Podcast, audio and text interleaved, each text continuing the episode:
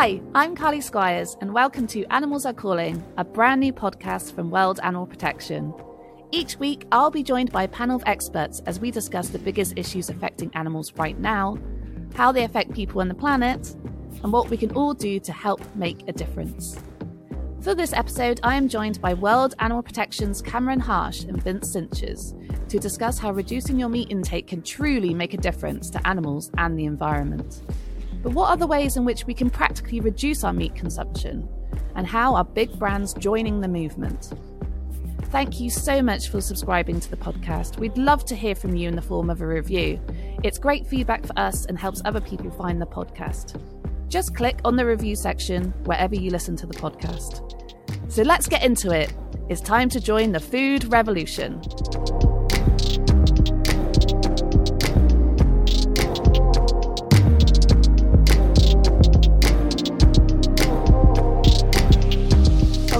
And Vince, thank you so much for joining us. Uh, before we get into the subject of meat reduction, it would be great for our listeners to find out a little bit about you. So, let's start with Cameron. You're um, across the pond in the US, is that right? Yes, that's right. So I am the programs director for World Animal Protection in the US. Our offices are, are in New York City, but I'm based in the uh, sunny at the moment Washington, D.C. Beautiful. And it's morning time for you, right? Right now? Yeah, it's just after 8 a.m. So I've got my coffee.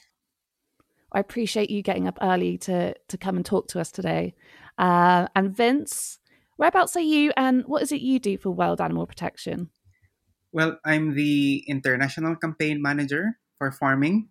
Uh, I'm looking at Asia and the Pacific. So that's our offices in, in, in Thailand, India, China, uh, and now we are uh, including uh, Australia and New Zealand. And now recently we are. I'm also looking at Indonesia because we have a campaigner there.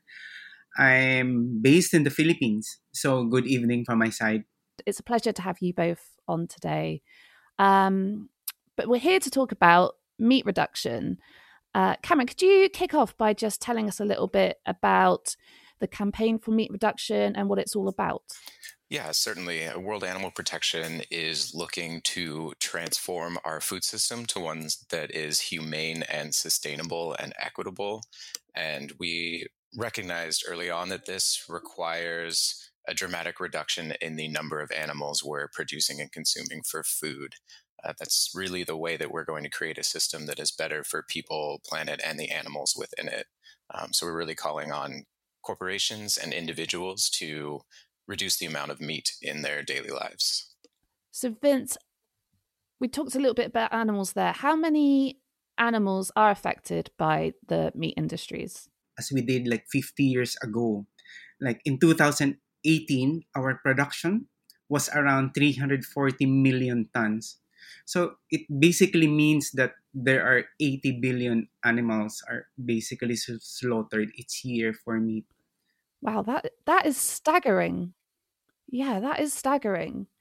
We've talked a few times about stats and numbers on this podcast, and it's obviously an overwhelming number 80 billion animals. Is that including fish as well? It's not uh it's not even including fish yet. So can you just imagine the billions wow. of fish being caught, being farmed? Uh, it's it's you know it's unimaginable that way uh, billions and billions of animals suffering. I just had a conversation with a friend a while ago like for here in the philippines. Though we don't have an office here but i'm based here i was actually surprised that for for filipinos we are actually like 1.1 billion chickens are actually slaughtered in my country alone. So that's very big. And then i was asking and they, she told me that it's even an under under data so you can just imagine what's not being reported as well in terms of animal suffering. Yeah, that's again, it's it's thinking about each individual life as well, isn't it? Because, like you say, that is such a staggering number for one place alone.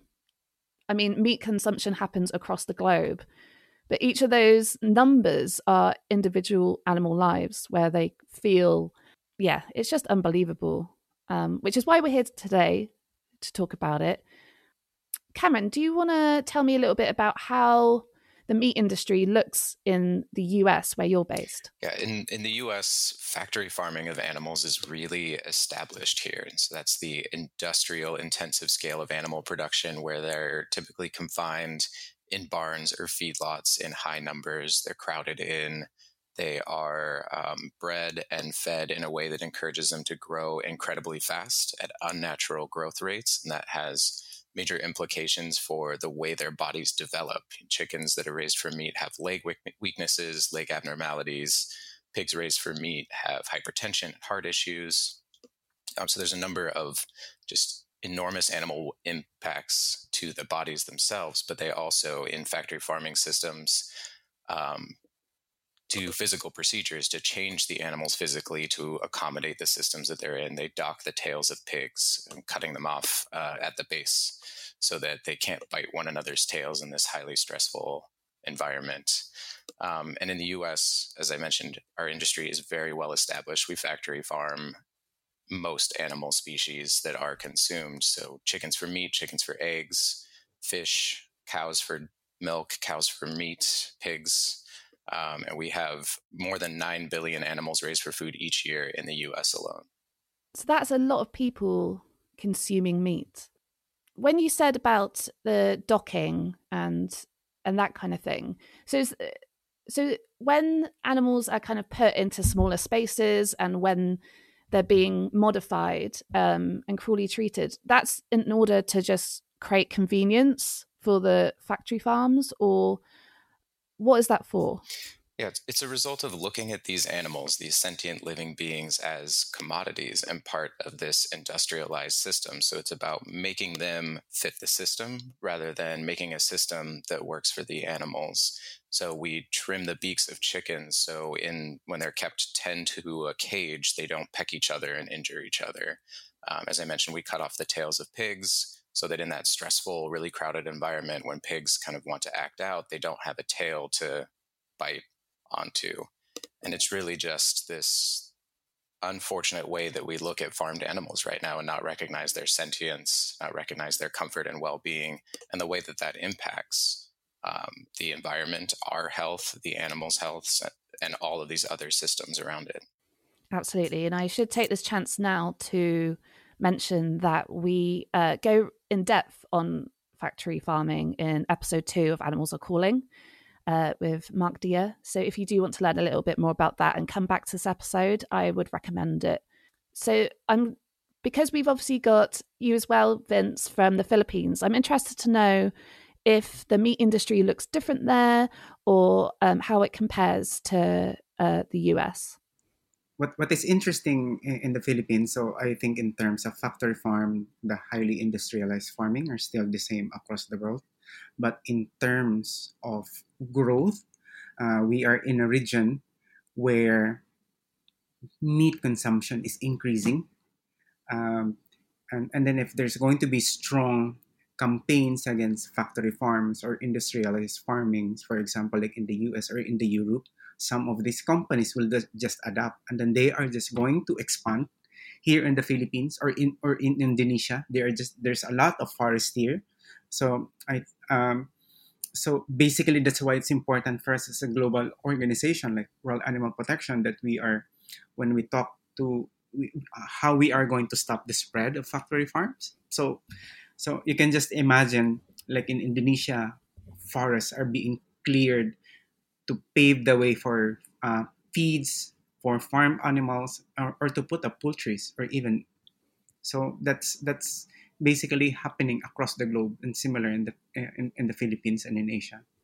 What I found really interesting, Vince, is I, I was reading a little bit uh, about meat reduction and the campaign you're doing just before we started, and I read about um, particularly China adopting sort of a westernized heavy meat diet and how that is playing into the meat industry there.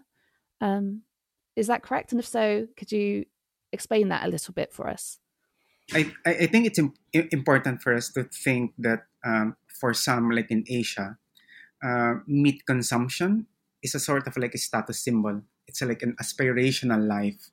Um, it's it's re- reverting. So when you have like high income, you always go to fast food restaurants because you you know most of the time we just we are just in our homes cooking our own food. We have our own gardens.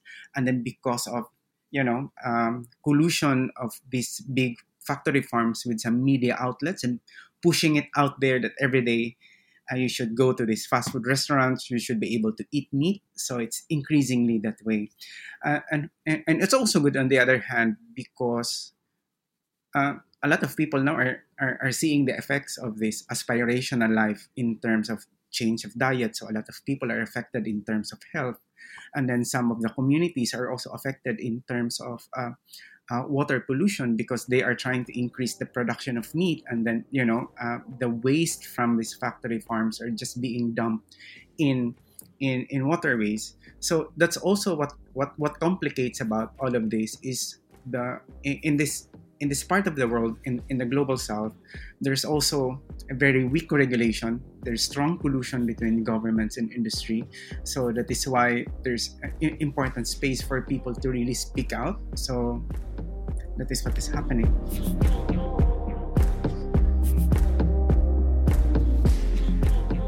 That's really fascinating looking at the differences between uh, the US and the Philippines. And one thing I am really surprised about is how meat consumption is actually going up.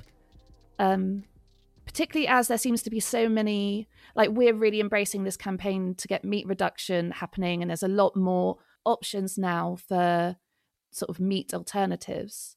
Um, could you explain a little bit as to why that consumption is going up and also maybe touch on why there are more options available now regarding meat alternatives? I think one reason that meat consumption is still going up in the United States, and it's estimated that the average person consumes about 264 pounds of meat each year, um, is largely due because con- production of meat continues to grow in the United States as well. And that's largely due to government programs that offer cost offsets and financial incentives to the meat industry to continue to grow. Um, and the industry is incentivized to continue to expand. And then our government also helps market that meat to people, um, advertising beef and chicken and dairy products to people, um, and the importance of it in their daily lives and that messaging that people hear. And so we do still have this cultural idea in the United States that, that meat is vital and meat is a part of every meal. Um, as and at the same time, as economics change in our country and income goes up for individuals, they are seeing different types of meat as status symbols and you know expensive cuts of meat as things to pursue. Um, so it really is about, from our mind, really raising awareness about not only the availability of these alternatives that are increasing in the market, but the importance to public health, to climate, to animal welfare, to all these issues that people already care about um, that meat reduction helps to achieve.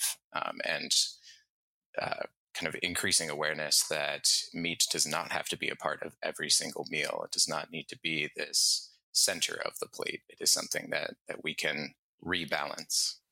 Yeah, because speaking on that, I know a lot of people um, particularly like I'm a vegetarian, and a big thing I've I've faced from people is saying that I need to be really careful of a healthy diet, and particularly if I want to look at becoming a vegan, that uh, it's not healthy um, in regards to protein. Um, is that true? Are, is are we are people kind of making assumptions that are wrong there, Cameron?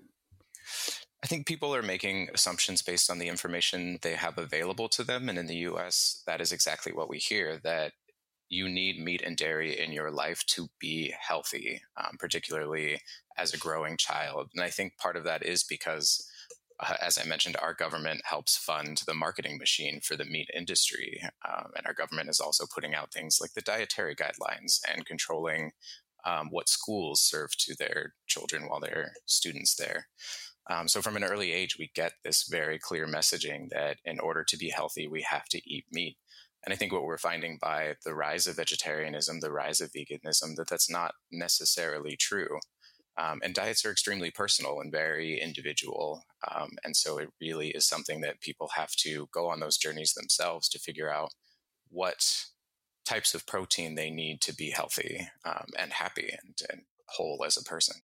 What we're discussing at the moment, it's really interesting. Um, and moving on, we will be talking about some important solutions to this and how our listeners can make a difference as well. Vince, I'd love to know if you are working locally uh, to make a change in the Philippines and what it is you're doing.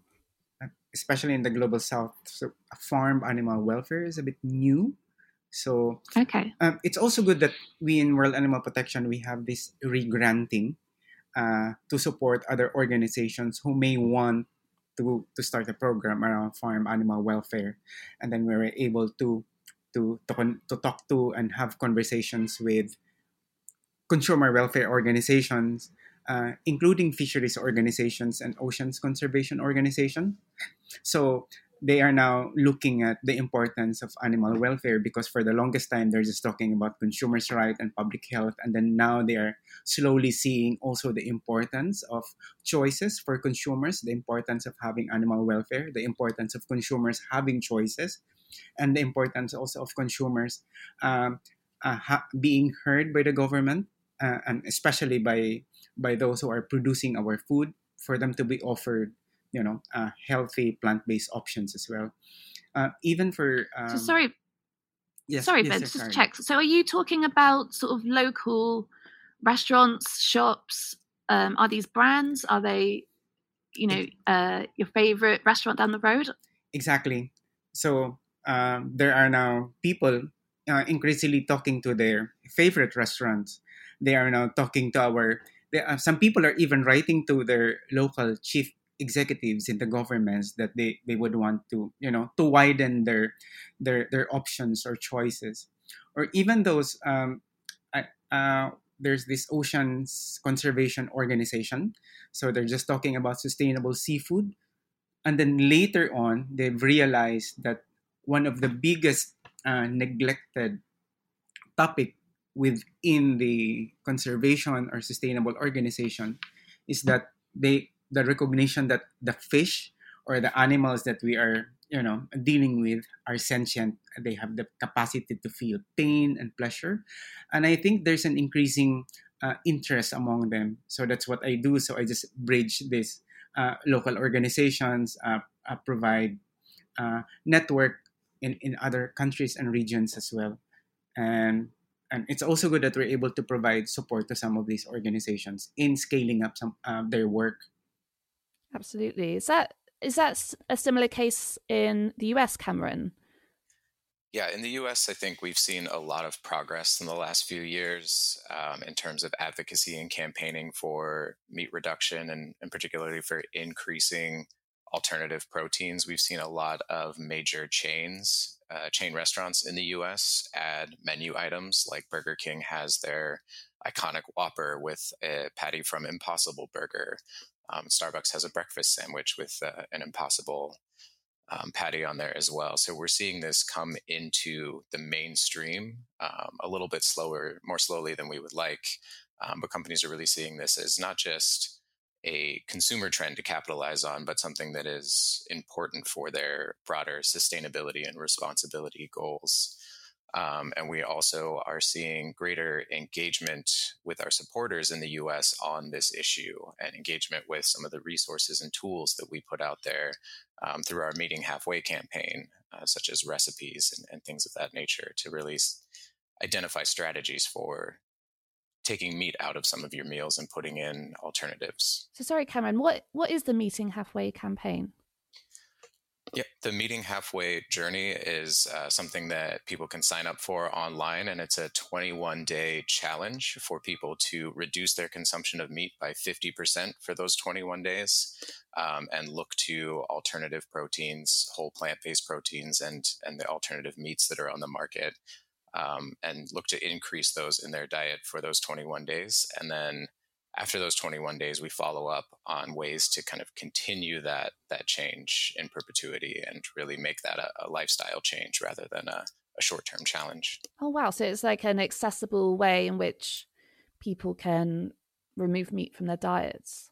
I love that. Um, interestingly, speaking of Burger King, I know that Burger King and McDonald's here in the UK have also introduced plant based burgers to their menus. Um, so it is happening globally. I was just interested, Cameron, in your opinion on why these big brands adopting plant based menus are so important. Of course, we want to encourage our listeners uh, to shop locally as well because that has a um, huge impact on helping the planet and animals. But why do these big chains need to show up for this?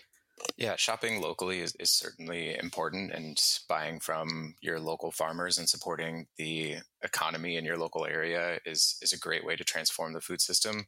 I think, particularly still in the U.S. context, the majority of people still do go to fast food restaurant chains. Um, at least every once in a while, though, a good chunk of people go regularly. There is uh, a convenience element that is important to recognize. People have families, they have busy schedules. Mealtime is something that can be a lot of stress um, and something that people don't have a lot of time for.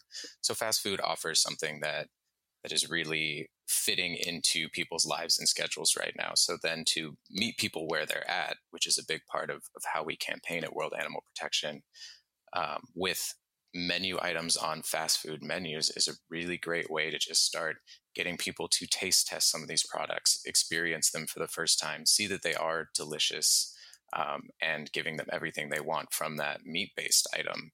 It's a way to really kind of get in the door and then get people thinking about, oh, I don't need a um, animal based product at this meal. I can buy this plant based product instead. Absolutely. And that's how we can vote is with with our money. I was also wondering if like it benefits the big chains.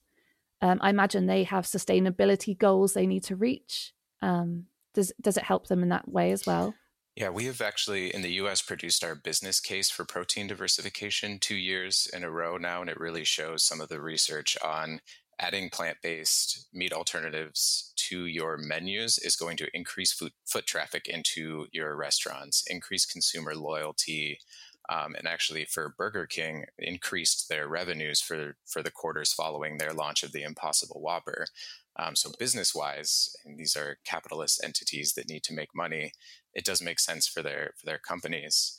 Um, we're also talking to companies about how this shift also makes sense for their sustainability goals. A lot of companies are making commitments to reduce greenhouse gas emissions, and a lot of those emissions come from the meat and dairy supply chain through the production of animal feed, deforestation, um, and grassland conversion for corn and soy production, and transporting those feed inputs over thousands of miles. That's where a lot of those emissions are coming from. Um, so companies making broader climate commitments, sustainability commitments can also see that going more plant based and reducing the amount of meat in their supply chain is helping them make some of their more far reaching uh, commitments. I think as well, um, you talked a little bit about accessibility for a lot of families. Um, it is just easy. It's easy to use fast food chains, like you say. People have busy schedules. A good thing about the big chains taking on um, plant based options is that I know that for a lot of people, a big hurdle is uh, creating recipes at home and knowing what to do if they've cooked with meat all their life that's that's a habit that's with them and trying to make that transition is really hard. Um, and i suppose if they see these big brands doing it then there's no reason that they can't do it.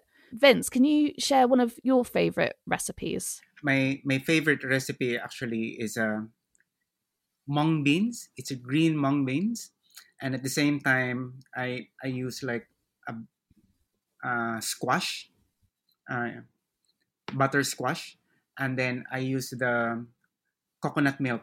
So you just have to simmer it, and then it, it's good to go. And then you just add salt and everything. So that's easy, and then you can just leave it there, just simmering for like uh, for an hour, and then you can do your work, and then you can just go back. So that's usually my routine in the morning. So uh, I prepare my, my vegetables. My favorite one is the mung beans and then the um, butter squash with coconut milk. Okay, that sounds amazing. Um, I'm getting hungry sat here.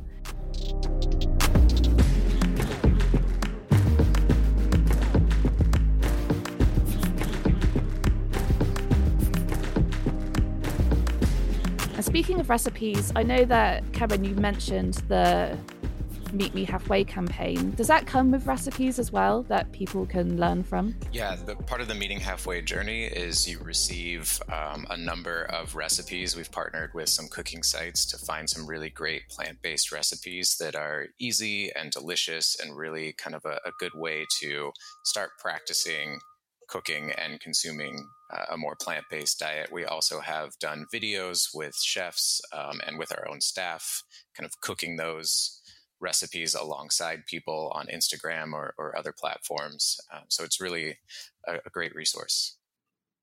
most recently, like uh, we partner with ProVeg. They launched this uh, food innovation challenge for Southeast Asia, and their targets are students across Southeast Asia. So basically, coming up with good recipe uh, for plant-based options, and then it was it was a very good uh, a contest, a competition among different colleges and universities in, in, in Southeast Asia. It's also one way of, of introducing, like, uh, involving small kids, and then those kids are going to talk to their families that we are going to do this. And, you know, there are so many options in uh, making healthy, tasty plant-based food. So it was, it was, it was successful, and, and they were able to to launch it a couple of months ago. Yes, that's such a good point, Vince. Uh, because a lot of this as well is to do with education, isn't it? Which is kind of why we're sat here today having this conversation. Is you know passing this learning on to future generations so they can be part of this food revolution. Listeners, you can go to our Instagram or our Twitter pages.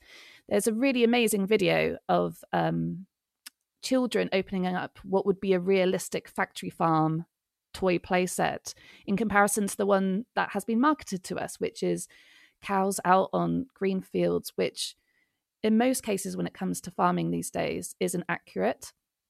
Um, and it was fantastic watching the children um, make up their own mind about how they felt about these farms. And so, again, Vince, calling back to what you were saying, to get them involved with the cooking and seeing how many amazing spices and flavors you can use with alternatives to meat um, means that it's going to be a very bright future, I think. So, Cameron, would you like to share um, with our listeners where they can access information about the um, meat reduction campaign? Yeah, so our meat reduction campaign is uh, available online at worldanimalprotection.us slash eat less meat. Uh, that's where you can sign up for our meeting halfway challenge and get some of our, our resources and toolkits um, and more information about reducing the meat in your diet. Brilliant.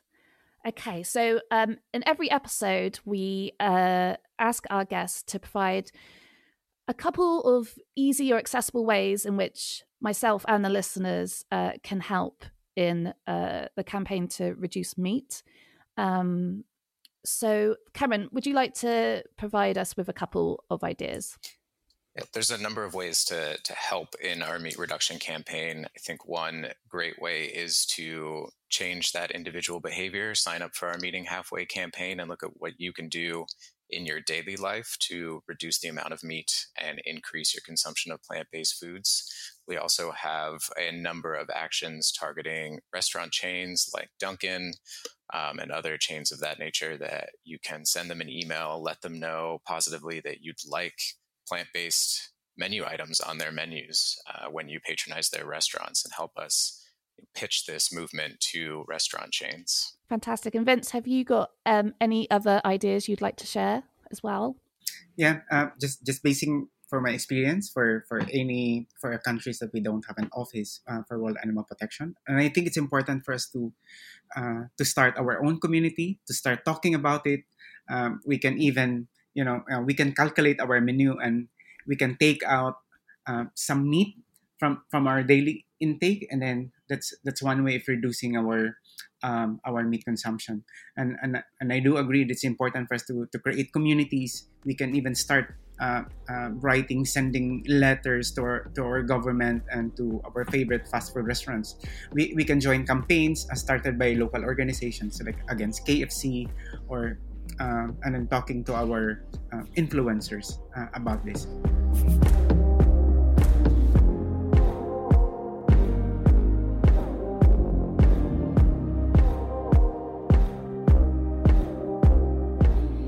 Okay, so we're nearly at the end of this episode. Um, but I'd just like to get to know you both a little bit more before I let you go. So, Cameron, uh, do you have a favourite or a funny animal fact you'd like to share with us? I would say just one of my favorite facts about animals is how intelligent pigs are and how they can beat some humans at video games. Um, so, I mean, I'm terrible at video games anyway, so I imagine most pigs would be able to beat me. But it's it's a great great fact. You know what? Like anyone that's listened to all of these podcasts will know that I'm a huge pig fan, um, and so I'm totally on the same page as you. Especially since I'm also terrible at video games, so perhaps two of us could beat a pig. I'm not hundred percent sure, but we could give it a go. I'm I'm not confident. we'll have to get some training in first. Vince, do you have a, an animal fact you'd like to share as well? My, my favorite animal is actually a shark, and then and then the, the skin of sharks they're actually called denticles. So denticles they are like tooth uh, tooth like protection uh, on their skin. Wow, I did not know that. Amazing. So just to to finish things off, um, I ask this to all the guests on each episode. So, Cameron, why do you love what you do for World Animal Protection? Well, absolutely. I love animals and am passionate about creating a world that, that factors animals into our lives and improves their well being. Um, and and beyond that, I just I love working in the advocacy space generally, and just working with people who are committed to seeing change in their lifetimes and to improving the systems of the world, whether they're for animals or for people or for the environment. Um, the advocacy movement is just inspiring. Fantastic. Uh, how about you, Vince? Why do you love what you do? Well, I, I really wanted to be to be part of something you know meaningful to provide solutions, and then um, something to contribute within my lifetime to change something that's that's not only for me but for for for the rest of humanity including animals. So i think that's what i love uh, about what i'm doing.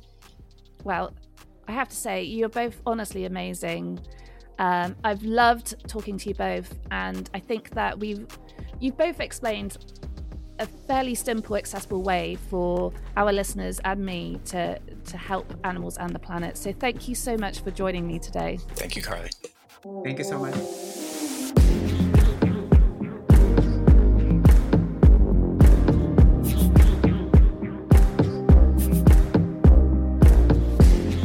That's it for this episode.